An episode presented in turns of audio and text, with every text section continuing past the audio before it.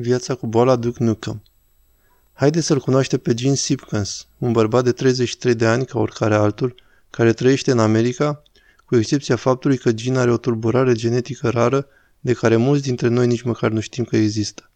Demielinizare motoneuronală sau, pe înțelesul tuturor, boala Duke Nukem. Practic, abilitățile mele motorii sunt identice cu cele ale protagonistului din jocurile video cu arme. Noi am atașat o cameră video lui Gin pentru a vă arăta cum arată viața văzută prin ochii săi proprii. Pentru Gin, chiar și încercarea de a trăi o viață obișnuită poate fi o provocare. Chiar și un lucru simplu, cum ar fi de a-și menține în continuare serviciul, este o continuă încercare. Din fericire, recent, am primit un lot de muncă pentru a participa la o scenă din noul joc Call of Duty, care va apărea în noiembrie.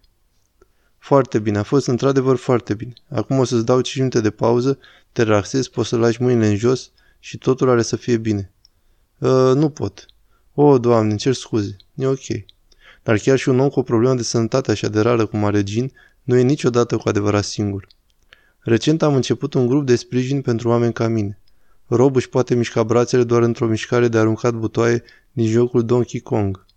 Măcarul Kong. Justin vede lumea ca în jocurile 2D cu mișcări de la stânga la dreapta.